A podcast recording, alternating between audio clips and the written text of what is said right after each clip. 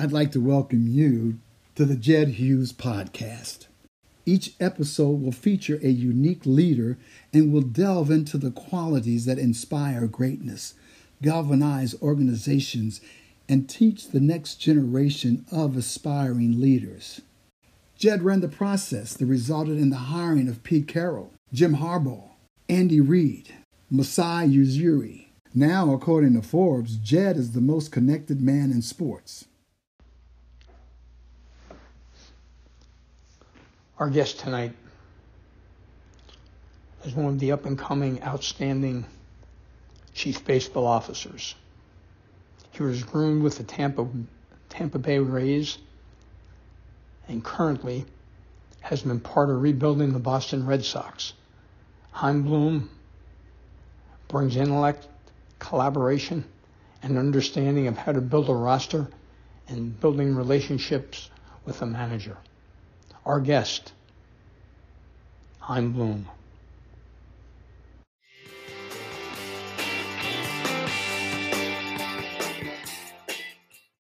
Welcome, friends.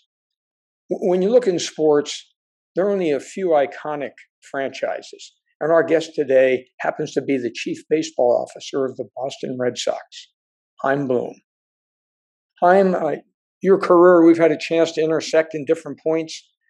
Talk about how working with Tampa, had they helped ready you to move into the role that you're in today, being the chief baseball officer of the Boston Red Sox? What was that training like?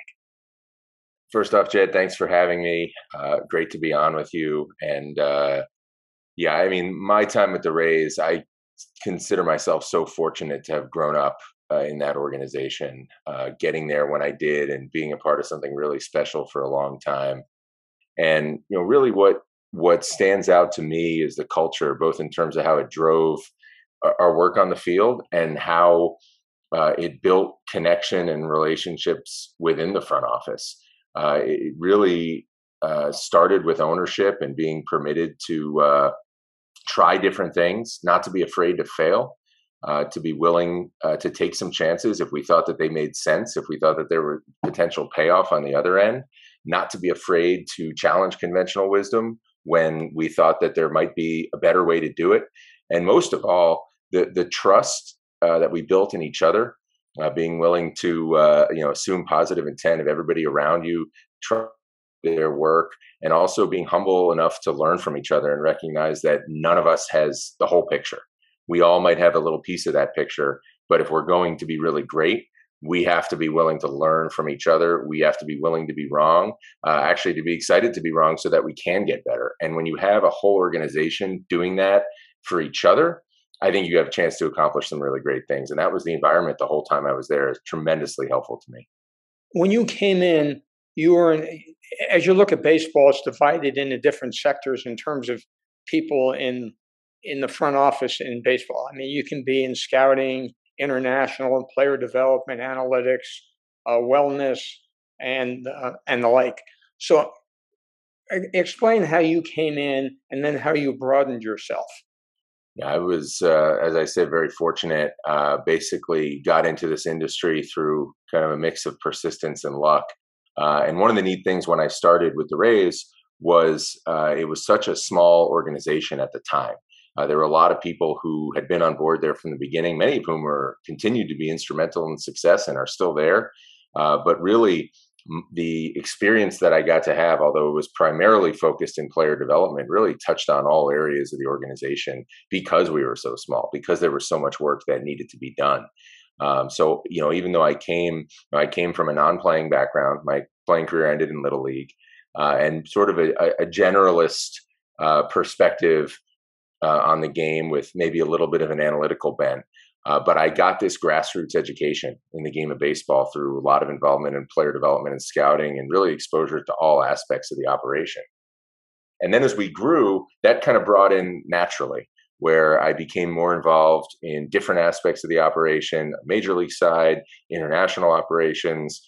And uh, obviously, as we evolved and grew, more and more people joined our group uh, more and more people were empowered. But uh, I was always able to have a really broad view of the whole operation. What do you think are the one or two things that really separate the Rays from everybody else in terms of what they really do well? Well, like I said, I think it really starts with the culture and the people. That is the root to me of any lasting success you want to have in this business and probably in most businesses. Uh, you might be able to have success here or there without a strong culture, but it's really hard to sustain it. Um, and that's one thing that you know I think is really the foundation uh, for everything else. But you know, I think a lot of it is just a willingness to uh, to really focus on at the end of the day what matters, what is going to drive success on the field, and not to worry about noise or narrative that may get in the way of that. Uh, to be willing to ask questions and, and follow the evidence wherever it leads. And as I said, the trust and belief uh, to support each other through following those things and to be willing to question things.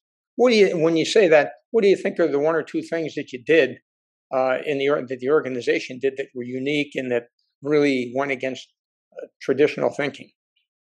There are a lot of different things over time, I think, but the one that you know I, I think probably a lot of people would most readily point to was some of the different things we were doing with pitchers uh, starting a few years ago that now you see a lot more prominent within the game. And I should point out that different ways of pitcher usage are by no means something that the Rays invented. We've seen these here and there throughout baseball history but you know i think we kind of lean into them a little little harder than than most clubs were doing most prominently with the opener strategy but just different ways of uh, thinking about pitcher roles and deploying them and really what it came back to was you know i think just looking at the strengths and weaknesses of our players and being willing to put them in a position to succeed and not to shoehorn them into one way of doing things that was the traditional way that may or may not have suited their strengths. Just to strip away uh, you know that that uh, tradition and say what's the best way to win as many games as we can with the strengths of the guys that we have and to follow that where it led us now with that in order to do it successfully you need a lot of trust and a lot of communication what i think is lost in the shuffle here because people focus so much on the roles is how much interaction and communication it required from our coaching staff to our players to build that trust and to have them understand what we were doing and why. Because anytime you want to try something a little different, you're going to create some discomfort. And if you want to get people on board, you need to have real relationships and you need to be willing to put in the work to communicate exactly what's going on.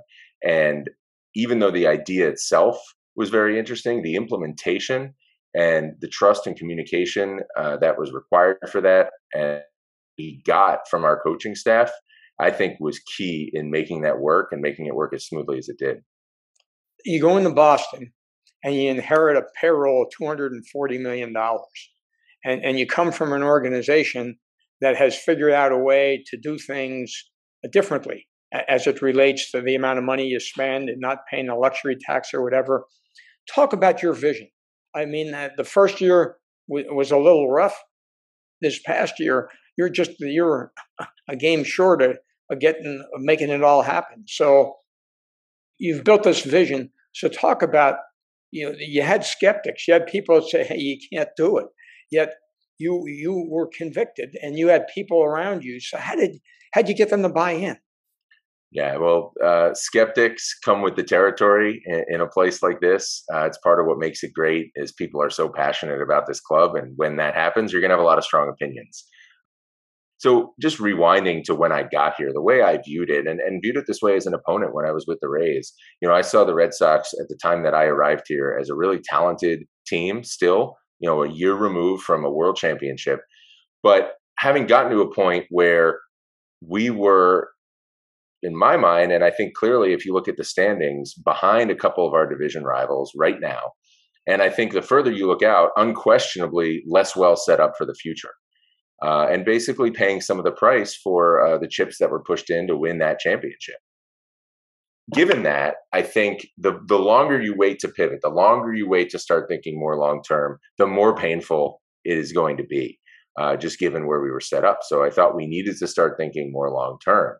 And really, what it was about at the end of the day was getting to a point where we could compete for a championship every year, where we had an elite team and that we could year in year out uh, give our fans a real shot at a World Series. Now, you know, this year obviously we were able to do that. I think there's still a lot more work that needs to be done to feel like we're really on that footing every year. But it really started with just thinking more long term and trying to respect the talent of the roster that we have and do everything we could to win in the present, but make sure that we're never uh, leaving our fans high and dry, that we're doing everything we can to position ourselves that every year we have a real shot at the championship. You also have done a really good job of, of adding players around the edges.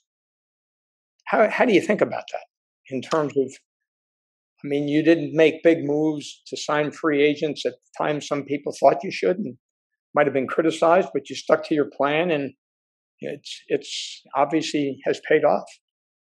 Yeah, I think uh, you know two things on that that are important. You know, one of them, you know, certainly uh, there's no I have no philosophical opposition to making bigger, splashier moves. I just don't want to do them for the sake of making the splash. I want to do them because they fit what we're trying to accomplish and they make sense.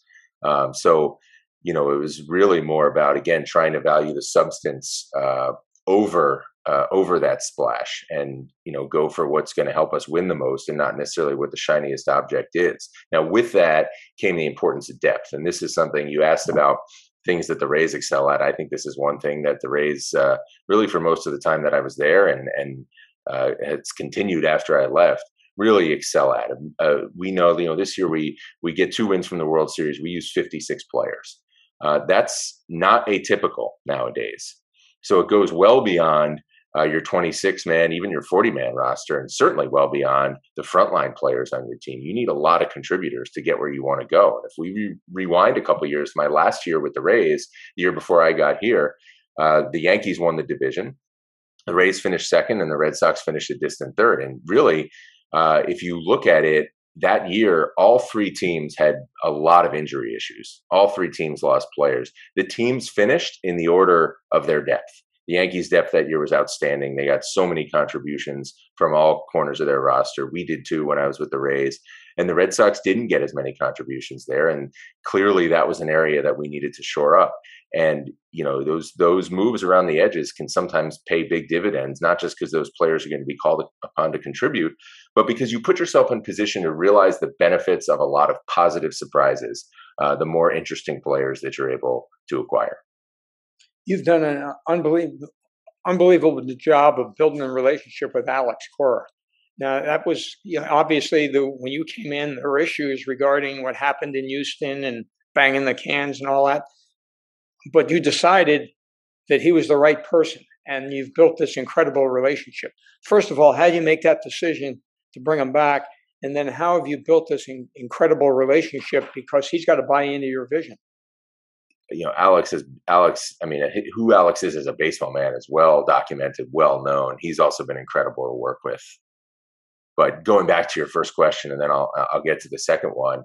Um, you know, I think there was this thought out there that you know because obviously Alex had been here and had so much success that this was really all about what had happened in Houston. And if you viewed it as disqualifying, then it was disqualifying, and if not, uh, then there's really no need for a process. He's clearly the guy. I viewed uh, the, the, the task differently.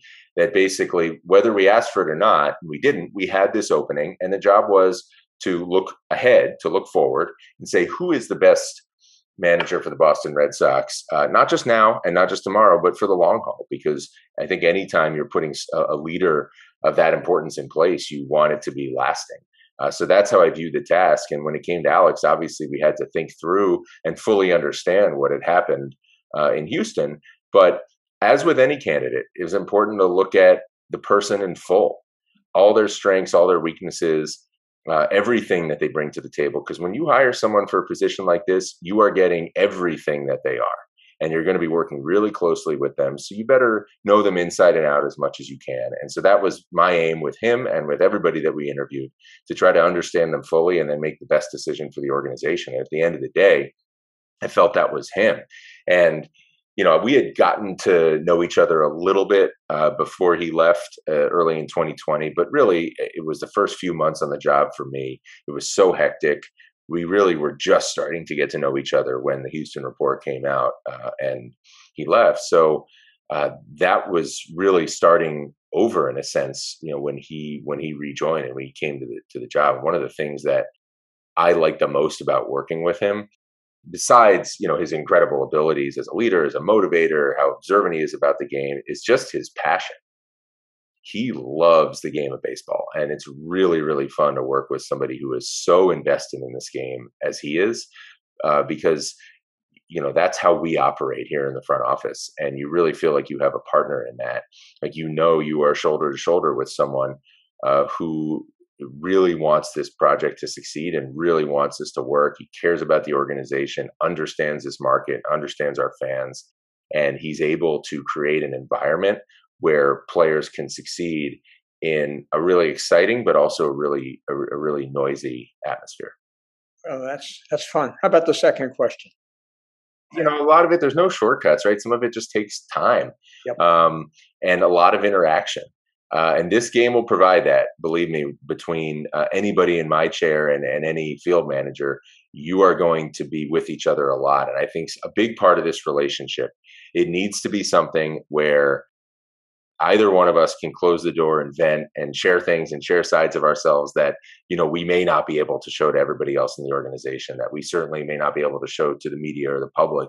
Uh, there needs to be that kind of trust. And the only way to build that is to go through season together and do it. And and we certainly both did. We had amazing conversation bounce things off each other. Uh, there are times when uh, you know we needed to each of us makes up make observations that might help the other. There are times when you need to pick somebody up. There are times when you need to be that listening ear uh, to help someone get something off their chest or work through some issue that they're dealing with. And going through uh, the marathon of the season and doing that for each other has been incredible for me. I mean, there's no substitute for the time and the interaction in terms of getting to know somebody and building a really meaningful relationship. And it was part of what made what we did at the end so joyous. Well, you also had an unbelievable COVID experience, one that almost derailed you. I mean, how did you? I mean, how did you manage that? You talked about having depth. I mean, that must have somehow played a role in terms of what what occurred because it was unfathomable what happened to your roster. Yeah, that was the ultimate test of our depth, and even aside from the baseball implications, just a really difficult challenge to go through on a personal level. You know, as someone who's responsible for the department, responsible for the baseball side of the organization, on a very basic level, when you have a serious illness going through your clubhouse and you're limited in how much you can keep it from spreading, uh, given that we had to every day it's not a good feeling as a leader. It's not a good feeling as as the person responsible knowing that there is some kind of danger not just to your competitive standing but potentially to your your people's health that you're uh, ultimately you don't have full power to stop. Uh, so emotionally that was challenging but you know this is where i think it becomes very important to take stock of what's going on what you can control what you can't and you know remain centered and stable and try to deal with it the best you can. And there's so much conversation that that you know comes into play. And i think alex in particular was instrumental in uh, getting the group to a point where while understanding that this was not ideal there was a job to do. And i think the silver lining of what we went through our season had a lot ups and downs. The silver lining of what we went through was that it really pushed our group to a place where we had to develop the ultimate next man up mentality right? We we were losing players uh, to the COVID IL on a daily basis, and you didn't know who was next. Uh, fortunately, uh, everyone that we lost was able to make you know a complete recovery. But at the time, you don't know exactly who's next or how long they're going to be out, how sick they're going to get, and we had to get to a point where whoever was available for that day's game we still had to get after that game and try to win it just as hard as we would if we were at full strength. And I think that paid dividends for us. You look at the end of the season, we're going into a winner take all wild card game. And the last day of the regular season, JD Martinez rolls his ankle on second base. Uh, this is one of our best players. And he is unavailable for the wild card game. Now, that's big news, and it was big news. But I think within our clubhouse, nobody blinked because we had been through much worse. And so, although we uh, did not ask for that COVID outbreak. It's not something I ever want to live through again, something I would wish on anybody. Uh, I do think it brought out some resilience in our group that served us well down the stretch. When you think about the way Tampa was structured and the way you're structured, one of the things I, I, have looked at in my work with, with different organizations is alignment. The alignment between ownership, you know, the front office, uh, the manager, where do you think that fits in the equation to be successful? It's huge. You know, I, I, think you're spot on in identifying that as as so important in a successful organization. And earlier when we were talking about uh, you know the vision here, and you asked me how I saw this coming in and the support I've gotten. Uh, none of this would be possible unless you're aligned with your owners and everybody's on the same page as far as where you are, what you're trying to get to, and how you get there. Uh, and a lot of my responsibility and our responsibility in terms of our department leadership is to make sure that our staff understand the mission and understand you know the principles uh, that we're going to be leaning on to try to carry out that mission. Now everybody that works here has subject matter expertise that i don't have. That's why we have them in the jobs that we have them. So we're not trying to uh, override or replace that subject matter expertise but we want to make sure they understand what are we trying to do this? What how do we want people to go about their business and if you have that top to bottom, you can accomplish some really great things. If you don't, you're constantly going to be tripping over yourself. Uh, it's really important. Uh, and it's a big challenge, and by no means something that I think I'm perfect at. I, I challenge myself on this every day to make sure that people understand what we're trying to accomplish, why, and how, in terms of principles, do we want to go about our business. As as I have interacted with you through the years, and to see the way you've matured and taken on this leadership role and the success you're having. I mean, it's a tribute to how hard you worked, uh, the questions you asked, and how you, you pushed yourself to get to this. And the, the thing I found about you is that you're always looking for improvement, never satisfied, always looking to try to push the needle and push yourself in, in a way that, as you described the culture in Tampa, that is collaborative, uh, not directive, but people feel engaged. So, I mean, just how you've done that. Uh, it's just fun to watch you and, and and have a chance to interact with you. Yeah, well, thank you. And you've known me now for a long time, and uh, you know that's something I think is just so instrumental in our business. You, you, if you stand still, it doesn't matter if you are the best. You will eventually be passed because we're just we're in a competitive business. That's the nature of sports. Uh, so I, I, think it's really important, and it's something that I try to model for the people around me.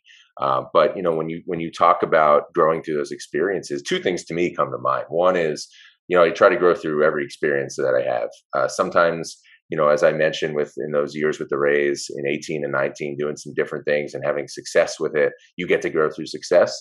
Other times, you grow through failure. You grow through and you learn what you can take from it and how you can move forward and you, you know you have those mo- those moments where you look in the mirror and you ask yourself how you can get better but big part of it and you know you've been a part of this too is growing and tr- thriving because of the people around you and trying to take something from the people you meet from the people uh, you know that that show you the way uh, and that's so important to me. Um, anybody i think in these positions who thinks that they're here uh, because of themselves is missing a, a piece of the puzzle we all work hard and i'm proud of the work that i put in proud of my experiences.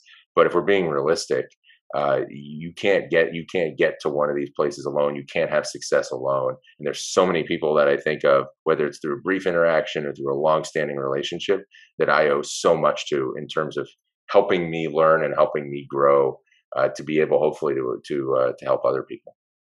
Well again i appreciate you coming on with our guests sharing your experiences and uh, it's been a pleasure. So thank you. Thanks, Jed.